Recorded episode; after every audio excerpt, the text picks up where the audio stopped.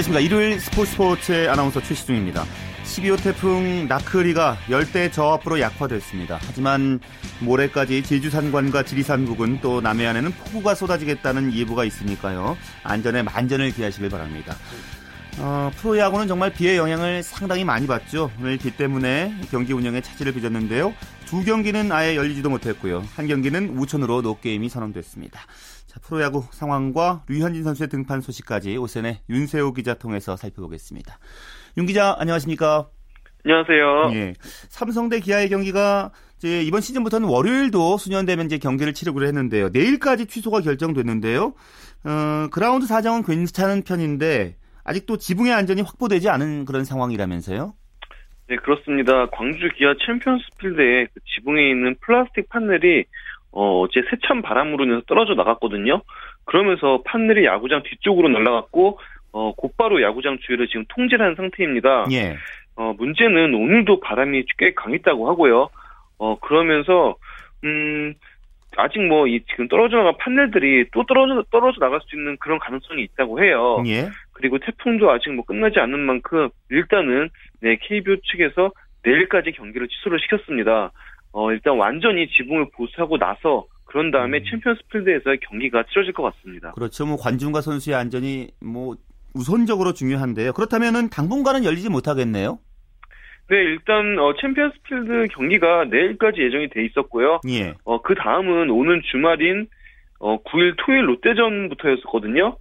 음, 아직 뭐 9일까지는 시간이 좀 있으니까요. 예. 그때부터는 지붕 수리가 완료가 되고 뭐 정상적으로 경기가 치러지지 않을까 싶습니다. 네. 자, 비 때문에 경기가 열리지 못해서 팬들은 좀 아쉽지만요. 기아 입장에서는 좀 하향세에 있을 때 삼성을 피해갈 수 있다는 점은 나쁘지 않았겠어요. 그렇습니다. 뭐 최근에 삼성이 워낙 가파른 질주를 하고 있었잖아요. 그만큼 기아 입장에서는 좀 한숨을 돌릴 수 있는 그런 시간을 벌지 않았나 싶습니다. 예. 자, 넥센 대 LG 잠실 경기도 열리지 못했는데요. 그럼 내일 이제 월요일이지만 경기가 치러지게 되죠? 그렇습니다. 월요일, 월요일이지만 무려 3경기가 치러지게 됐는데요. 어, 오늘 잠실 경기 역시 오후 4시 47분경에 비가 그치지 않으면서 취소가 결정이 됐거든요. 예. 그러면서 내일 잠실에는 넥센 대 LG, 그리고 대전에서는 두산 대 하나, 그리고 인천 문학구장에서는 NC 대 SK로 총 3경기가 열리게 됐습니다. 예. 오늘 NC 대 SK는 이제 경기 시작은 했지만 우천 때문에 취소됐다면서요? 그렇습니다. 2회 말을 앞두고 비로 인해서 경기가 취소가 됐는데요. 예. SK가 5대2로 리드하고 있었는데 어, 2회 말 공격을 앞두고 비가 계속 내리면서 경기가 중단됐고 결국에는 노게임 선언이 되고 말았습니다. 예. 오늘 게임 이제 노게임 선언됐는데 그 NC의 선발 투수 찰리 선수가 퇴장 명령 받았다고 들었어요.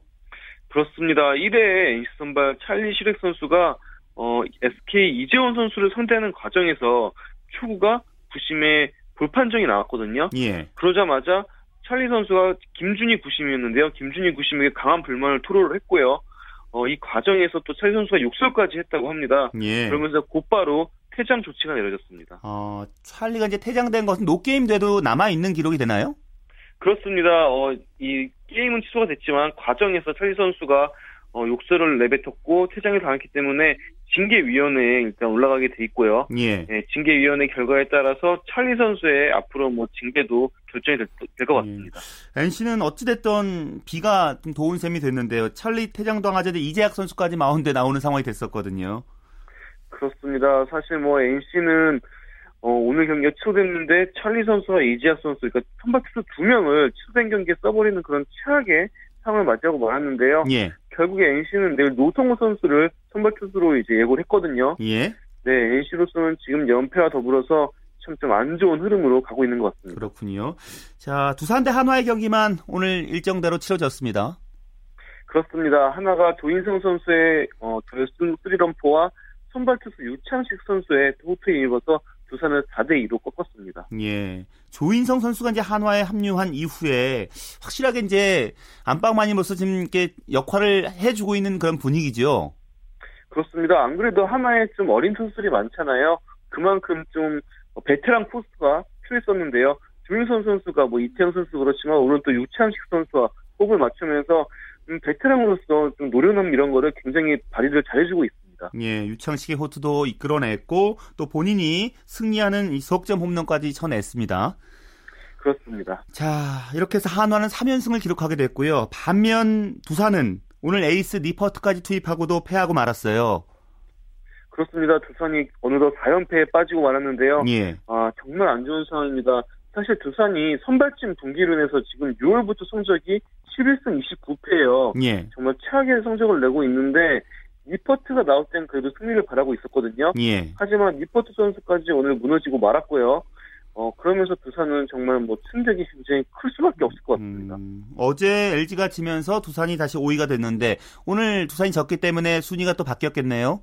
그렇습니다. 두산이 오늘 패배로 39승 47패가 됐는데요. 예. 어, LG와 승률의 차이로 두산이 5위로 떨어지고 말았고, 아, 6위로 떨어지고 말았고요. 예. LG가 6위에서 5위로 올라갔습니다. 4위 롯데, 5위 LG, 두산 6위, 그리고 기아가 7위를 지금 달리고 있고요. 자, 미국 프로하고 류현진 선수 좀 여쭤볼게요. 시즌 13승 도전했는데 아쉽게 승리 투순되지 못했어요. 그렇습니다. 류현진 선수가 오늘 시카고 컵스와 홈 경기에서 7이닝 2실점으로 뭐 호투를 했지만 동점 상황에서 마운드를 내려오면서 어, 13승에는 실패라고 말았습니다. 어, 다저스는 그래도 연장 접전 끝에 라미레스 선수의 연장 끝내기 홈런으로 신승을 거뒀습니다. 예. 어떻게 보셨어요? 뭐 오늘 류현진 선수 뭐 이 정도면 잘 던진 거 아닌가요? 그렇습니다. 일단 선발 투수가 7이닝을 소화를 해줬고요. 2실점으로 실점도 뭐 많지 않았으니까요. 기록적인 면으로 봤을 때는 분명 좋은 투구를 했습니다. 게다가 전날에 다저스가 선발 투수인 데나레 선수가 5이닝도 버티지 못하면서 불펜진을 많이 소모를 했거든요. 예. 어, 비록 뭐 승부가 연장전으로 가긴 했지만 류현진 선수는 선발 투수로서 불펜진을 최소한 아껴주는 그런 자기 역할을 다 해줬습니다. 류현진 선수 스스로도 상당히 아쉬워하는 그런 모습을 보였었는데 특히 두 차례 적시타가 허용한 체인지업이 좀 아쉬웠잖아요. 이제 슬라이더를 잘 다듬은 이후에 체인지업이 좀 무뎌진 것 같기도 하고요. 어떻게 보십니까? 네, 그렇습니다. 사실 류현진 선수가 그 고속 슬라이더를 지금 정착을 하면서 굉장히 주목을 받고 있는데요. 음, 슬라이더로 던질 때와 체인지업을 던질 때 팔 각도가 지금 틀린 게 문제인가, 문제가 아닌가 싶어요. 슬라이더 같은 경우에는 팔 각도가 굉장히 높은데 체인지업을 던질 때를 보면 팔 각도가 굉장히 낮거든요. 예. 상대 타자 입장에서는 분명 이 부분을 간파를 하고 예측을 할 수 있게 됐습니다. 게다가 지금 체인지업에 떨어지는 각도가 어, 작년보다 현저히 좀 못한 그런 상황이거든요. 예. 체인지업의 구속은 올라갔는데 체인지업이 떨어지는 각도는 더 줄어들고 말았습니다. 그러면서 올 시즌 체인지업의 피안타율이 지금 3할이 넘거든요. 예. 음, 일단 류현진 선수가 고속 슬라이더란 마구를 얻은 반면에 또 기존의 뭐 무기였던 체인지업의 부위가 좀 떨어지는 상황입니다. 음, 오늘 13승 됐으면 내셔널리그 다승 공동선도 오를 수 있었잖아요. 그렇습니다. 류현진 선수가 음, 내셔널리그 다승 공동선수는 커드, 커쇼 선수와 함께 공동선도 오를 수 있었는데요. 이 기회를 놓치고 말았습니다. 예. 추신 선수 방망에는 침묵했군요. 그렇습니다. 친 선수가 친정팀인 클리블랜드와의 이제 원정 경기에 나섰는데요. 4타수 무안타 3진 3개로 침묵을 지키고 말았습니다. 그러면서 타율은 2할 3푼 7리까지 지금 떨어진 상태입니다. 예. 자, 일본에서 활약하는 이대호 선수, 오승환 선수 소식도 있으면 전해주시죠. 네, 소프트뱅크의 이대호 선수는 니오넴과 원정 경기에 나섰는데요. 5타수 1안타를 기록했습니다. 어, 니오넴은 개물 투수인 에이스 오타니 선수와 만났는데요. 예. 오, 어, 세 번째 타석에서 오타니 선수의 슬라이더에 좌월 2루타를 날렸습니다. 어, 한편 한신의 오승환 선수는 이날 한신, 오늘 한신 경기가 열리지 않으면서 예. 네, 등판하지 않았습니다. 알겠습니다. 말씀 잘 들었습니다. 네, 감사합니다. 네, 오선의 윤세호 기자였고요. 이어서 축구 소식은 일간 스포츠의 윤태석 기자와 함께하겠습니다. 윤 기자 안녕하십니까? 예, 안녕하세요. 자, K리그 클래식 18라운드 3경기 오늘도 이어졌는데요. 일단 선두 포항이 수원과 맞대결을 펼쳤어요. 예, 선두 포항과 수원의 대결이었고 또 K리그를 대표하는 명문구단의 대결이라고 관심을 모았는데요. 예상 외의 결과가 나왔습니다. 수원이 4대 1로 완승을 거뒀는데요. 수원이 산토스의 두 골, 로저와 권창훈 선수의 한 골을 포함해서 4대 1로 포항을 누르면서 3연승 상승세를 달렸습니다. 예, 수원이 이제 최근 상승세 타고 있고요. 그 포항 이긴 건 상당히 좀 오랜만인 것 같은데요. 예, 맞습니다. 수원이 포항을 이긴 경기는 이제 9경기만인데요. 예. 그동안 8경기 만나서 1무 7패로 굉장히 좀 약한 모습을 보였거든요. 사실 오늘 경기 앞두고는 조금 분위기가 달랐습니다. 수원은 최근에 2연승의 상승세였고 또 무엇보다 이제 공격의 주축인 산토스 선수가 두 경기 연속 멀티 공격 포인트 1골 1공 1도움을 올리면서 기대를 모았었고 반면에 포항은 좀 악재가 겹쳤습니다. 골키퍼 신하영 선수가 지난 경기에서 이제 사후 징계로 결정을 받았고요. 미드필더 손준호 선수도 결정하고 있는 그런 상황이었거든요. 예. 결국 포항이 이런 악재를 극복하지를 못했습니다. 자, 그리고 포항의 황선홍 감독이 이제 다음 달 있을 A매치를 지도할 그 원포인트 대표팀 사령탑에 대해서 고사 의사를 밝혔네요. 예, 요게 조금 그 오해가 있을 것 같은데요. 이제 예. 고사라기보다는 아직 축구협회가 그 황선홍 감독에게 9월에 A매치에 대한 임시 사령탑, 즉 원포인트 릴리프 사령탑을 제안한 사실은 없고요. 예. 황선홍 감독이 만약에 그런 제안이 있을 때도 어, 본인은 어, 수락할 생각이 없다 이렇게 얘기를 한 거거든요. 예. 근데 지금 사실 돌아가는 상황을 보면은 그 축구협회가 황선홍 감독에게 그 사령탑을 제안할 가능성은 별로 없을 것 같습니다. 일단 지금 확실한 것은 황선홍 감독은 어, 앞으로 대표팀 감독보다는 소속팀에 전념하겠다 이런 의지를 다시 한번 확인한 거라고 이렇게 볼 수 있겠습니다. 예, 그렇군요. 자, 그리고 선두 포항의 경기 결과와 함께 또 관심을 모았던 경기가 전북 대 전남의 대결이었습니다. 결과가 어떻게 나왔습니까? 예, 이 경기 뭐 전통적인 호남 더비로도 관심을 모았고요. 또 전북이 2위, 전남이 4위, 상위권을 둘다 달리고 있기 때문에 또 관심을 모았고 어, 이 경기 또 난타전이 예상이 됐는데요.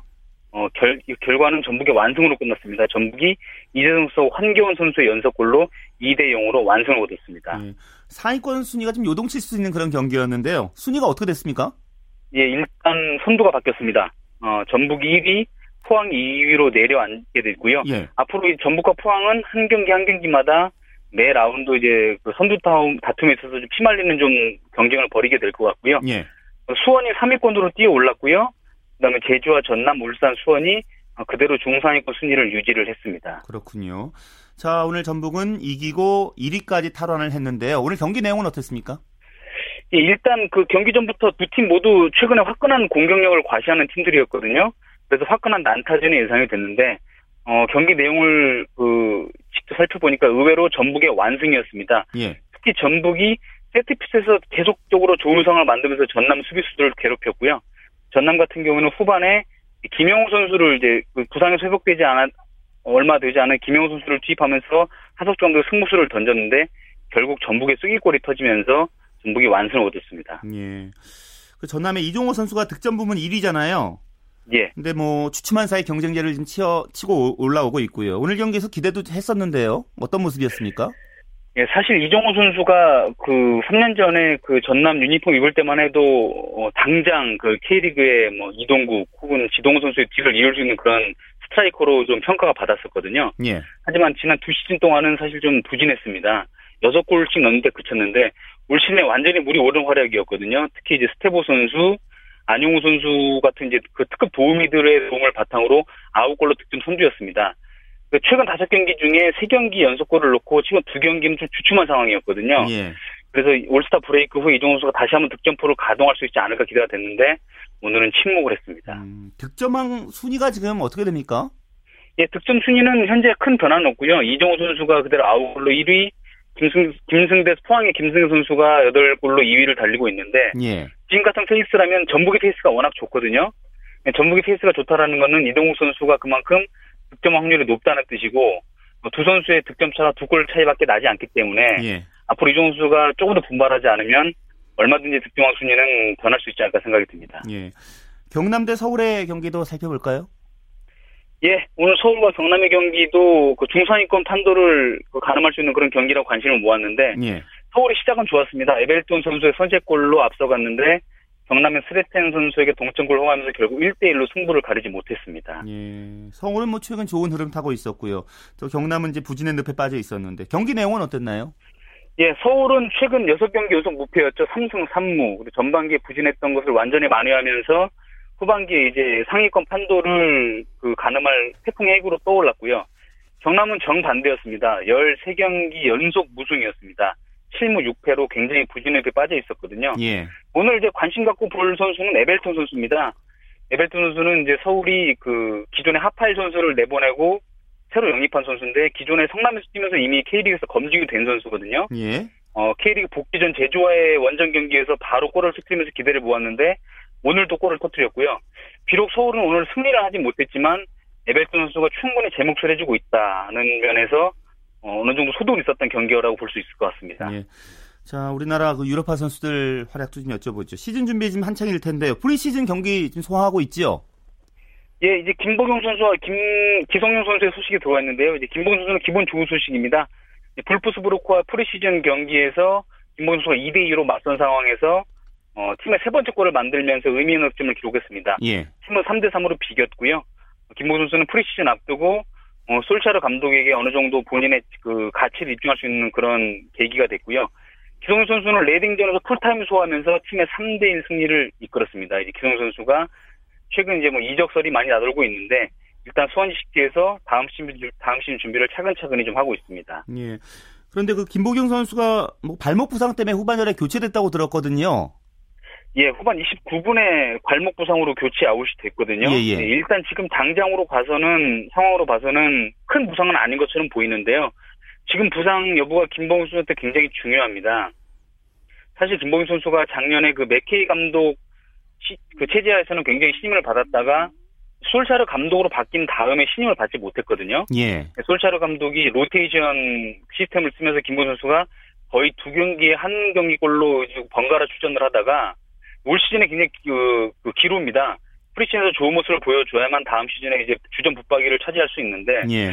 일단 프리시즌에서 골을 넣고 최근에 맹활약을 보인 거는 좋은데 만약에 부상이 있다면 이것은 어쩔 수 없는 상황이거든요. 그렇죠. 부상이 조금 어, 경미했으면 하는 그런 바람입니다. 음, 하여튼 선수들 이제 부상당하지 않도록 좀 조심해야 될 것 같고요. 자, 그리고 맨체스터 유나이티드와 레알 마드리드가 맞붙은 빅매치가 성사됐다고 들었는데요. 뭐 미국 축구 경기 역사상 최다 관전 신기록도 수립했다면서요. 예, 뭐 맨체스터 유나이티드와 레알 마드리드가 경기하면 뭐 전 세계 어느 팬들이 경기장을 안 갈까 싶은데요. 예. 어, 그 인터내셔널 챔피언스컵 3차전이 벌어졌습니다. 결과는 맨유의 3대 1 승리였고요. 이날 경기장에 10만 9천 명이 넘는 관중이 들어왔습니다. 아, 미국에서 개최된 경기 중에 역대 최다 관중인데요. 예. 기존 기록은 이제 1984년에 LA 올림픽 때 프랑스와 브라질의 경기에 들어왔던 10만 1천 명 관중인데 예. 이걸 8천 명 이상 상회하는 그런 관중이었는데 미국이 사실 축구의 불모지로 알려져 있지만 맨체스터 유나이티드 레알 마드리드 경기에서는 팬들도 경기장을 찾지 않을 수 없었던 것 같습니다. 예. 저도 화면만 봤는데 정말 꽉 차 있더군요, 관중으로. 예, 지금 장관이었습니다. 예, 알겠습니다. 말씀 잘 들었습니다. 예, 네, 고맙습니다. 축구 소식은 일간 스포츠의 윤태석 기자와 함께했습니다.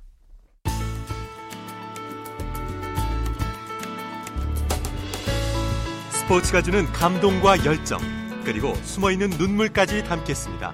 스포츠 스포츠 최시중 아나운서와 함께합니다. 네, 일요일 스포츠 스포츠는 스포츠의 진기록과 명기록을 찾아보는 스포츠 기록실을 준비하고 있습니다. 스포츠 평론가 신명철 씨와 함께하죠. 안녕하세요.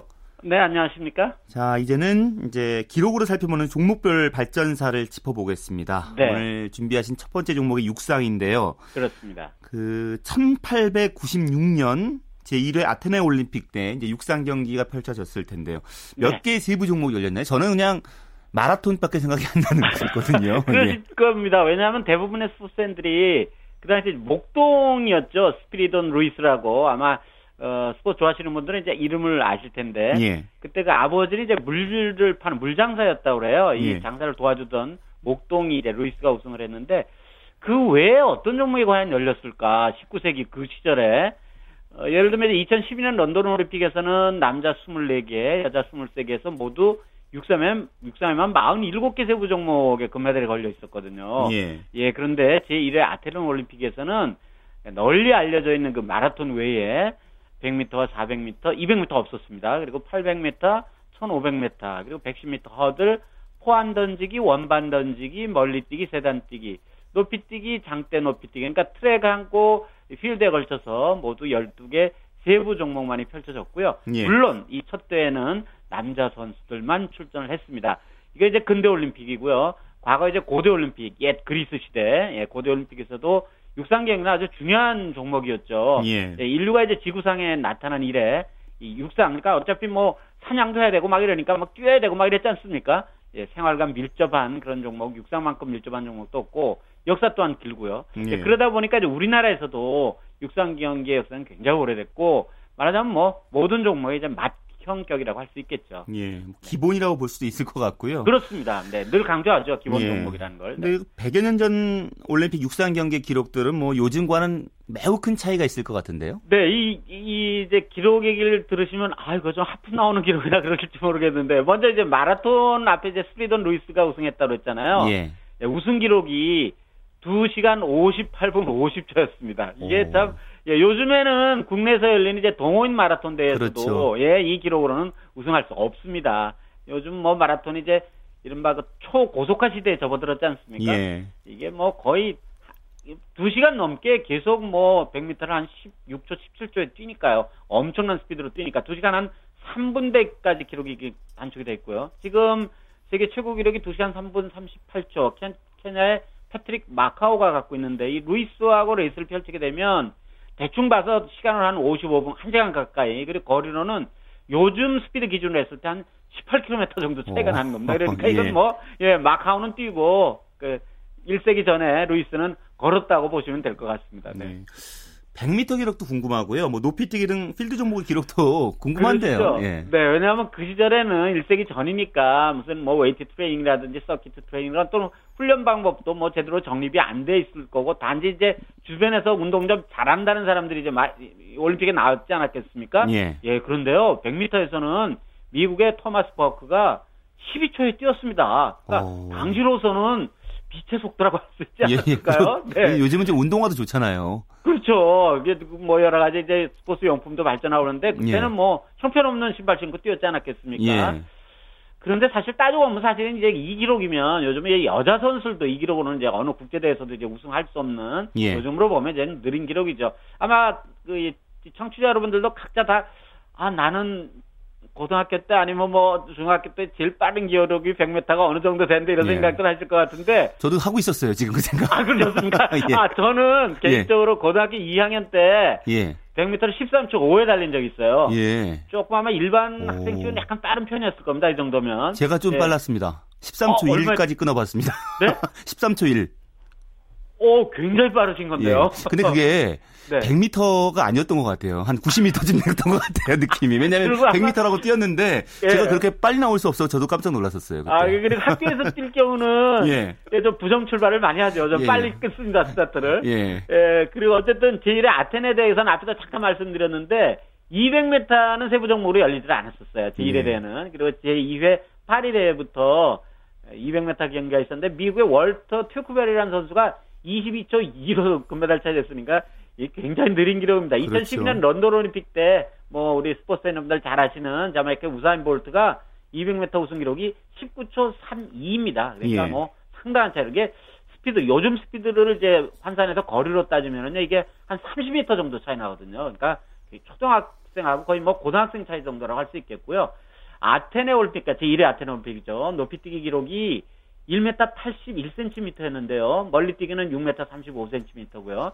자, 이 정도 기록, 기록이면 요즘은 국내에서 열리는 중학교 대회에서도 우승할 수가 없습니다. 예. 국내 국내 중학부 좀, 좀 놀라울 텐데 국내 중학부 남자 높이뛰기 기록이 2m 8cm입니다. 오. 굉장히 높이 뛰죠 중학생들이. 예. 예, 그 멀리 뛰기도 7m가 넘습니다. 아, 7m가 넘어요? 예, 와. 7m 26cm입니다. 그러니까 요즘 중학생들도 이제 체격이 워낙 좋아졌으니까 예. 예, 기록들이 상당합니다. 1세기 전에는 올림픽에 나서 우승할 수 있었습니다. 예, 네. 예.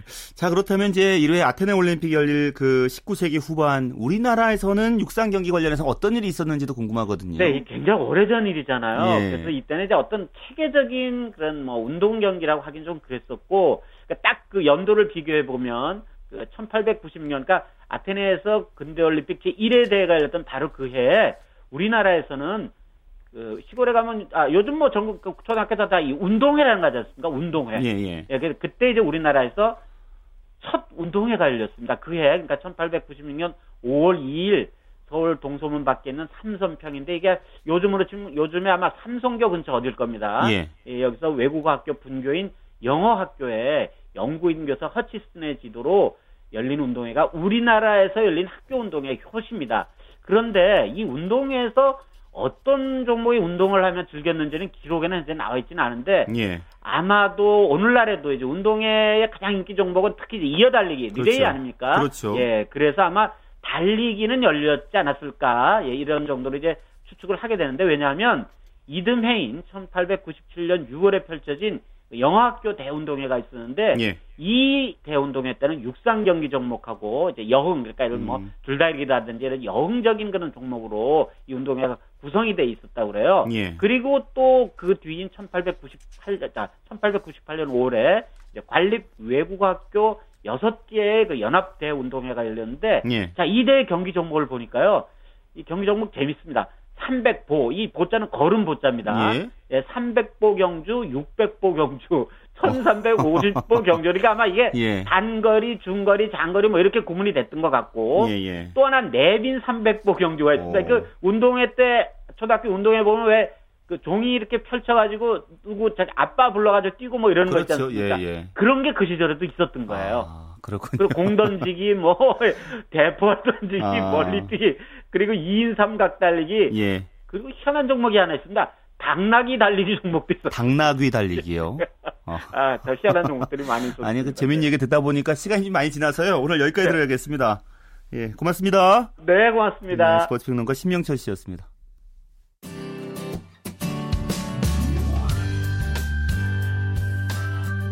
스포츠를 듣는 즐거움. 스포츠, 스포츠. 최시중 아나운서와 함께합니다. 네, 스포츠를 만드는 사람들 시간입니다. 이혜리 리포터와 함께하겠습니다. 안녕하십니까? 네, 안녕하세요. 자, 오늘은 2010 광저우 장애인 아시안 경기 대회 수영 동메달리스트 김지은 선수를 만나고 오셨다고요? 네, 그렇습니다. 이 김지은 씨는요, 이 얼짱 장애인 수영 선수로도 잘 알려져 있는데요. 김지은 씨는 지난 2012년 런던 패럴림픽을 끝으로 은퇴를 해서요, 지금은 선수가 아닌 스포츠 행정가로 변신을 했습니다. 현재 김지은 씨는 2014년 인천 장애인 아시안 경기 대회 조직위원회에서 스포츠 엔트리 팀에서 일을 하고 있는데요. 예. 이렇게 선수에서 스포츠 행정가로 나서서 활동하는 분은 김지은 씨가 첫 주자라고 합니다. 예. 스포츠 엔트리 팀은 어떤 일을 좀 하고 있는 건가요? 네, 스포츠 엔트리 심사부는요, 이 41개국 선수들이 출전하는데, 이 장애인 경기대회는 종목마다, 등급마다 선수들이 등록을 하, 합니다. 그러면 김지은 씨는 이 선수가 그 종목에 출전할 수 있는지, 적격한 자격을 가지고 있는 선수인지, 이 구체적으로 심사하고 엔트리를 짠다고 하는데요. 예. 이 장애인 경기의 경우에는 장애 등급별로 세부 종목이 많기 때문에 등록하는 게 무엇보다 중요하다고 합니다. 아직은 배우는 입장이다 보니까 이 주위 사람들에게 물어보면서 다른 종목에 대한 정보도 얻고요. 이렇게 즐겁게 일을 하고 있다고 합니다. 김지은 씨의 얘기입니다. 일단은 제가 목표했던 그 선수로서 내가 정해놓은 대회까지 다 치렀고 그리고 제가 뭐 언제까지 이제 선수를 할 수 있는 게 아니기 때문에 그 다음 계획을 생각해야 되고 그러다 보니까 자연스럽게 이제 스포츠 행정가의 길을 선택했고 이제 시작하게 된 것 같아요. 이제 한 달도 채 안 됐는데 되게 직장인이라는 게 되게 낯설고 그리고 제 명함이 생겼다는 것 자체도 되게 신선하기도 하고 새로운데요. 되게 선수일 때랑 너무 다른 경험이기 때문에 그리고 또 선수였기 때문에 제가 지금 맡은 이 임무를 더 잘할 수 있는 부분도 없지 않아 있기 때문에 제 장점을 잘 살려서 이제 첫 직장 생활 잘 성공적으로 마치는 게제 목표죠, 뭐. 그 사실 장애인 경기 대회는 이제 일반 경기 대회보다 주목받지 못하잖아요. 좀 안타까운 그렇죠. 현실인데 네. 김진 씨는 이제 직접 국가대표 선수로 활동을 했기 때문에 더욱더 좀 아쉽고 안타깝고 그렇겠어요. 네, 맞습니다. 이 김지은 씨는요, 이 많은 사람들이 장애인 스포츠에 대해 낯설어하는 부분에 대해서 안타까워했는데요. 이 한국의 장애인 스포츠에 대한 인식 변화가 더욱 시급하다는 생각을 줄곧 했다고 해요. 이 장애 선수에 대한 배려는 물론이고요. 또 많은 분들이 관심을 가져줬으면 하는 바람도 얘기했습니다. 계속해서 김지은 씨 얘기 들어보시죠. 많은 분들이 장애인들이 운동하는 걸 정말 그냥 운동선수가 아닌 약간 동정이나 아니면 재활 쪽으로만 많이들 보시는 시선도 있는 게 사실이고 그게 너무 안타까워요. 그래서 만약 선수들이 훈련을 하더라도 정말 비장애인들보다 더 많은 훈련을 해야 되고 더 많은 노력을 해야 되는 부분인데도 그런 부분을 많이들 몰라주시고 아무래도 응원이 적다 보니까 선수들이 힘이 빠질 때도 많이 있는데요. 이제 조금 더 이번 인천 아시안 게임을 계기로 우리나라에서 이제 큰 대회가 치러지니까 많은 국민들이 성원해 주신다면 우리 선수들이 아마 더 좋은 성적을 낼 수 있을 거라고 기대해요. 그리고 김지은 씨는요, 앞으로 장애인들이 편하게 스포츠를 할 수 있고 또 선수 생활을 경험한 걸 바탕으로 도움을 줄 수 있는 조력자로서 활동을 할 계획이라고 했는데요. 계속해서 김지은 씨 얘기 들어보겠습니다. 저는 같이 이렇게 호흡하고 같이 훈련하던 동료에서 이제는 어떻게 보면 하나의 관중이 됐잖아요. 제가 이번에 인천 아시안 게임에서도 우리 선수들 많이 응원할 거고 그 후배들이 이제 또 운동을 은퇴하고 저처럼 이렇게 스포츠 행정가로서의 길을 갈 수도 있는 거기 때문에 제가 좋은 선례로서 좋은 하나의 예시를 만드는 것 또한 너무 중요할 것 같아요. 저희 후배들을 위해서도. 그렇기 때문에 지금 맡은 임무 너무 최선을 다해서 하는 게 너무 중요할 것 같고요. 그 외적으로 제가 또 해왔기 때문에 그 지금 선수들의 심정을 너무나 더 잘 알고 있고 이해할 수 있다는 그 장점을 살려서 함께 호흡하고 늘 응원할 예정이에요. 김지은 씨는 근무 중에 책상에 가만히 앉아 있으면요. 문득 문득 선수 시절에 활동했던 자신의 모습이 떠올라서 생각날 때가 있다고 하는데요. 예. 하지만 이제는 선수가 아닌 스포츠 행정가로서 앞으로 장애인 스포츠를 위해서 발벗고 해야 할 일이 더 많아서 기대가 된다고 합니다. 예. 얘기를 나눠보니까 김지은 씨 꿈이 참 많았는데요. 김지은 씨의 스포츠 행정가로서의 멋진 활동 응원하겠습니다. 예. 스포츠를 만든 사람들 이혜리 리포터와 함께했습니다. 수고하셨습니다. 네, 고맙습니다. KBS 1라디오 주간 취재 수첩 시간입니다. 경향신문 김세훈 기자와 함께하죠. 김 기자 한 주 잘 지내셨습니까? 네, 네, 안녕하세요. 네, 손흥민 선수의 소속팀 레버쿠젠과 FC 서울의 친선전 그 얘기 준비하셨네요. 네. 어, 레버쿠젠이 손흥민 선수가 진출하고 나서 이제 우리 팬들한테 많이 팬극이 넣어졌, 팬극이 넣어졌죠. 그러고 나서 이제 유니폼 스폰서인 LB전자 초청으로 우리나라에 왔었습니다. 그리고 지난주 수요일이었죠. FC 서울하고 평가전을 가지고 그때 왔고요. 손흥민 선수가 레버쿠젠에 진출한 지 2년이 됐는데 예. 이날도 원래 당초에는 45분 정도 출전할 거라고 예상을 했었어요. 근데 풀타임 출전을 하면서 우리 팬들의 많은 사랑을 확인을 하고 그리고 팀으로 돌아갔죠. 예. 손흥민 선수 인기가 뭐 대단하더라고요.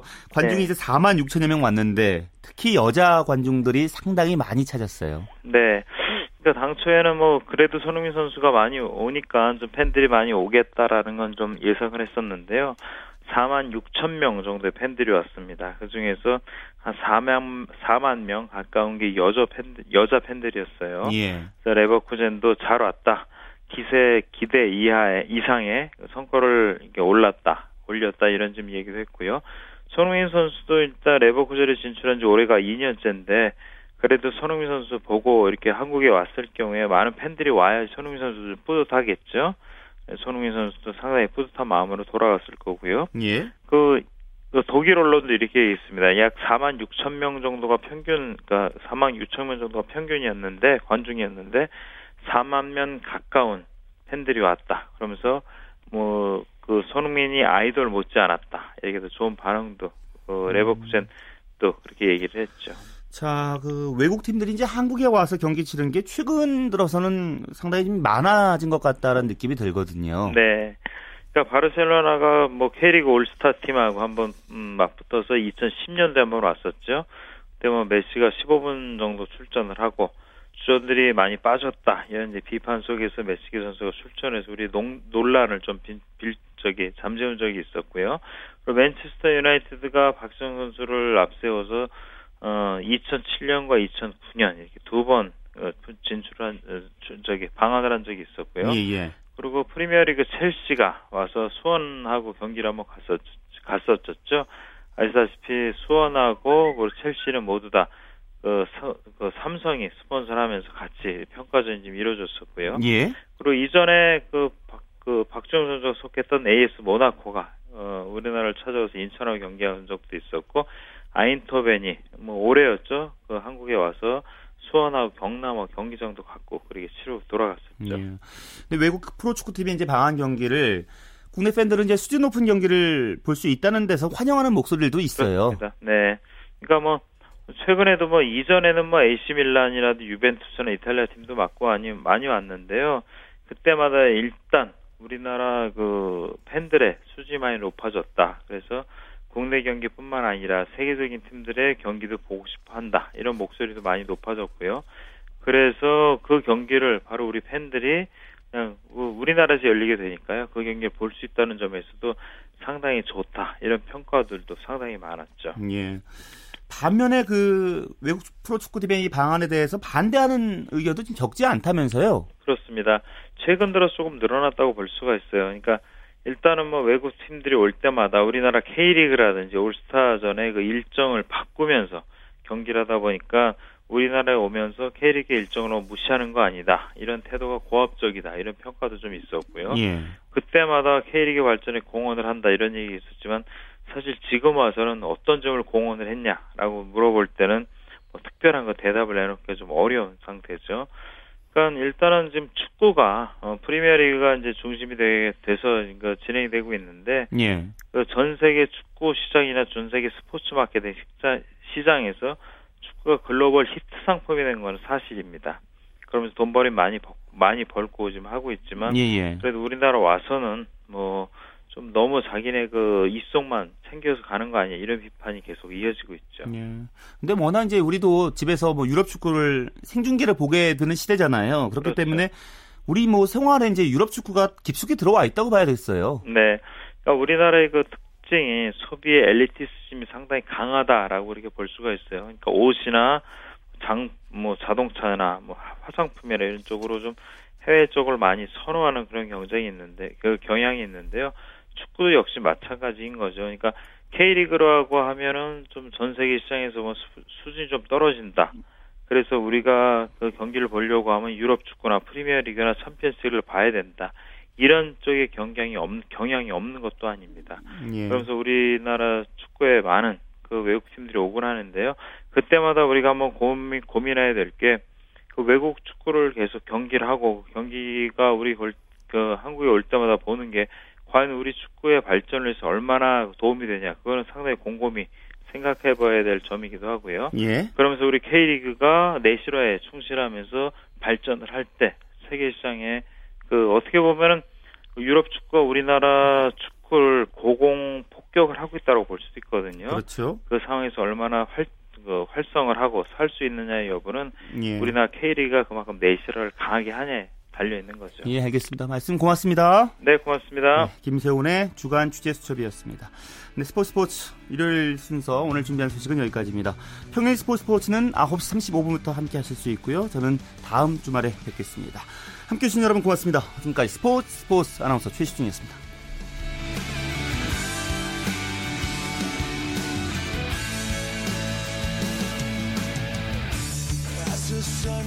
down